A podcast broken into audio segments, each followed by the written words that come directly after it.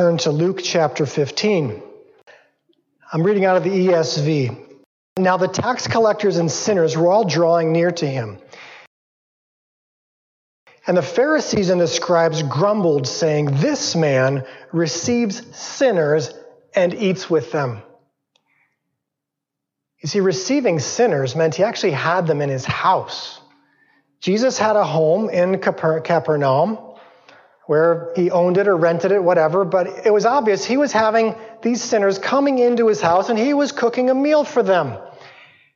Well, in those days, that, look, you could give to the poor, but you certainly, and you could minister to sinners, but you would never eat with them because that meant that you were somehow agreeing with them.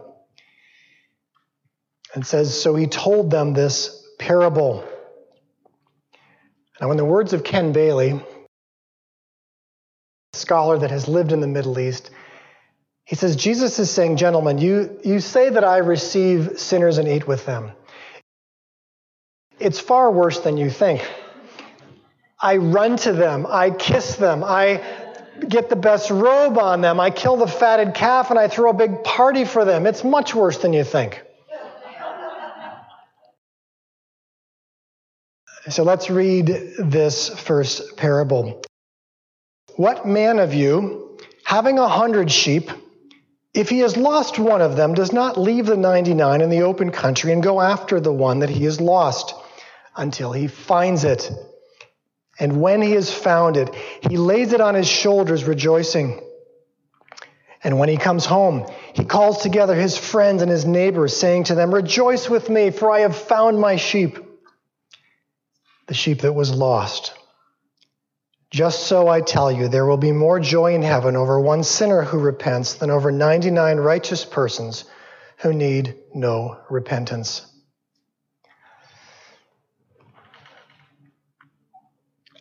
As I was meditating on this and on the next two, the next one is the lost coin. The woman loses her coin. She finds it. She also calls her friends and neighbors to come celebrate with her.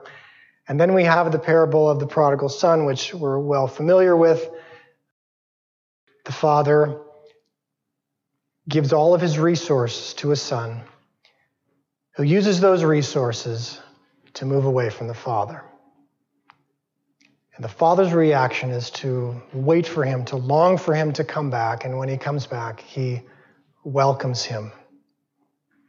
Now, it's not saying there was no hurt involved in him going away.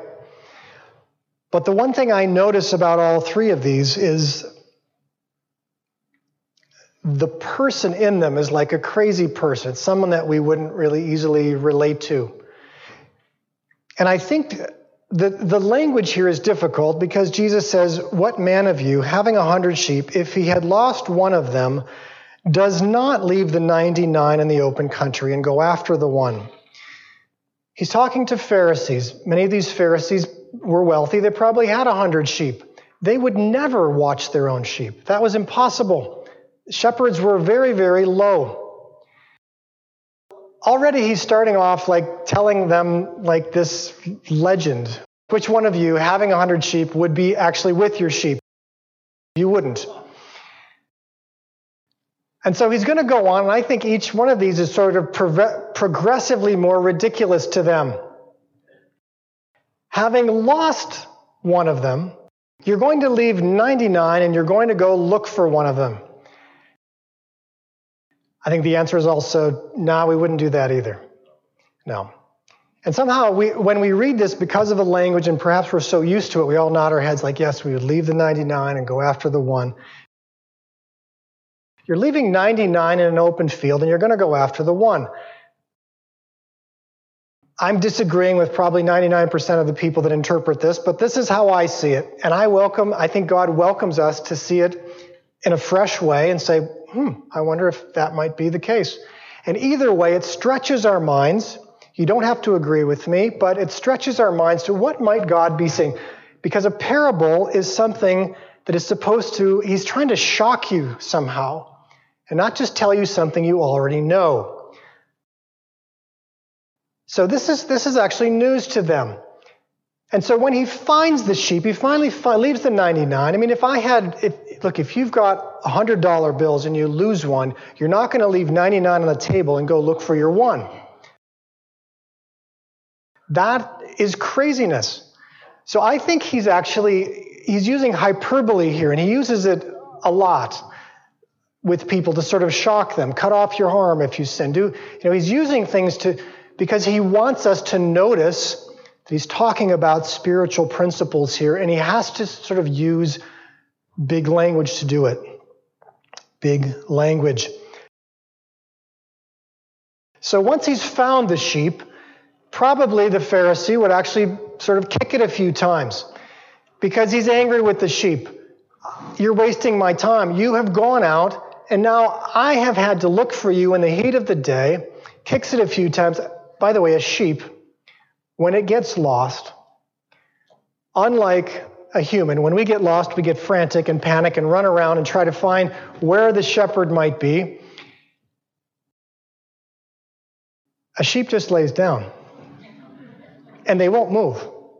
You can't actually get them to move, which is why the shepherd actually has to pick this sheep up, put it on his shoulders, and walk it home. A sheep will not move. I actually looked this up. It just they they even it happens with those um, when the, those sheepdog training things. If the sheep get too scared, they will lay down, and no matter how good your sheepdog is, they won't stand up again. What they say you have to do is get the whole herd of sheep around them, and then they will stand up, and then slowly you can, you can move them toward your goal with your sheepdog. So a sheep weighs, I just looked this up as well, it said a, a sheep weighs 240 pounds on average. So we see these pictures of a little lamb around Jesus' neck, and we say, oh, isn't that cute? full grown sheep. Maybe it was a medium sized sheep, but whatever it was, it's a parable. It sounds like a regular sized sheep. This shepherd is going to pick up this sheep and carry it home.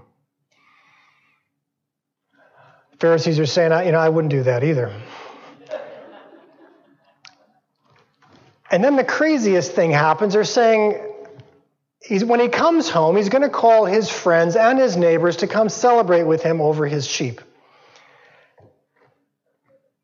You know, I don't know how much time your friends and neighbors have. If I called them to come celebrate over my sheep or my lost coin, now, granted, it may have been a totally different culture, but I'm just trying to say, you know, maybe and maybe not. I mean, they were busy back then too. What, you found your coin, yet where, where did you lose it?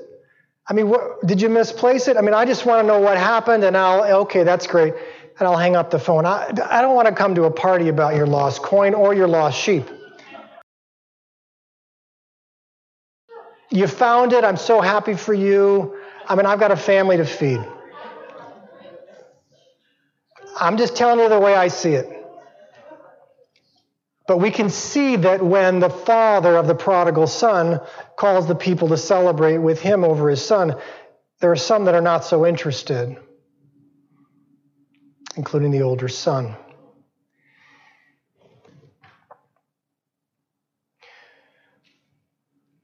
I find this actually very important. I want to do an exercise with this sheep parable. Because most of the times when I have read these three parables, I have thought of the prodigal as somebody else. It's the really bad people. It's the who are in the gutter but you know pull themselves out and I think we are all that lost sheep. And I think there are people in this room including myself, who may even at a conference like this, you find yourself, you know, I think I'm kind of lost. I had my way, but I just feel like I've lost my way. I, I, I was feeling close to the shepherd, but I now feel like there's a little bit of distance between us. And I'm looking frantically for him. In fact, I'm here at this conference trying to find him. And I want to do an exercise with you, a guided meditation.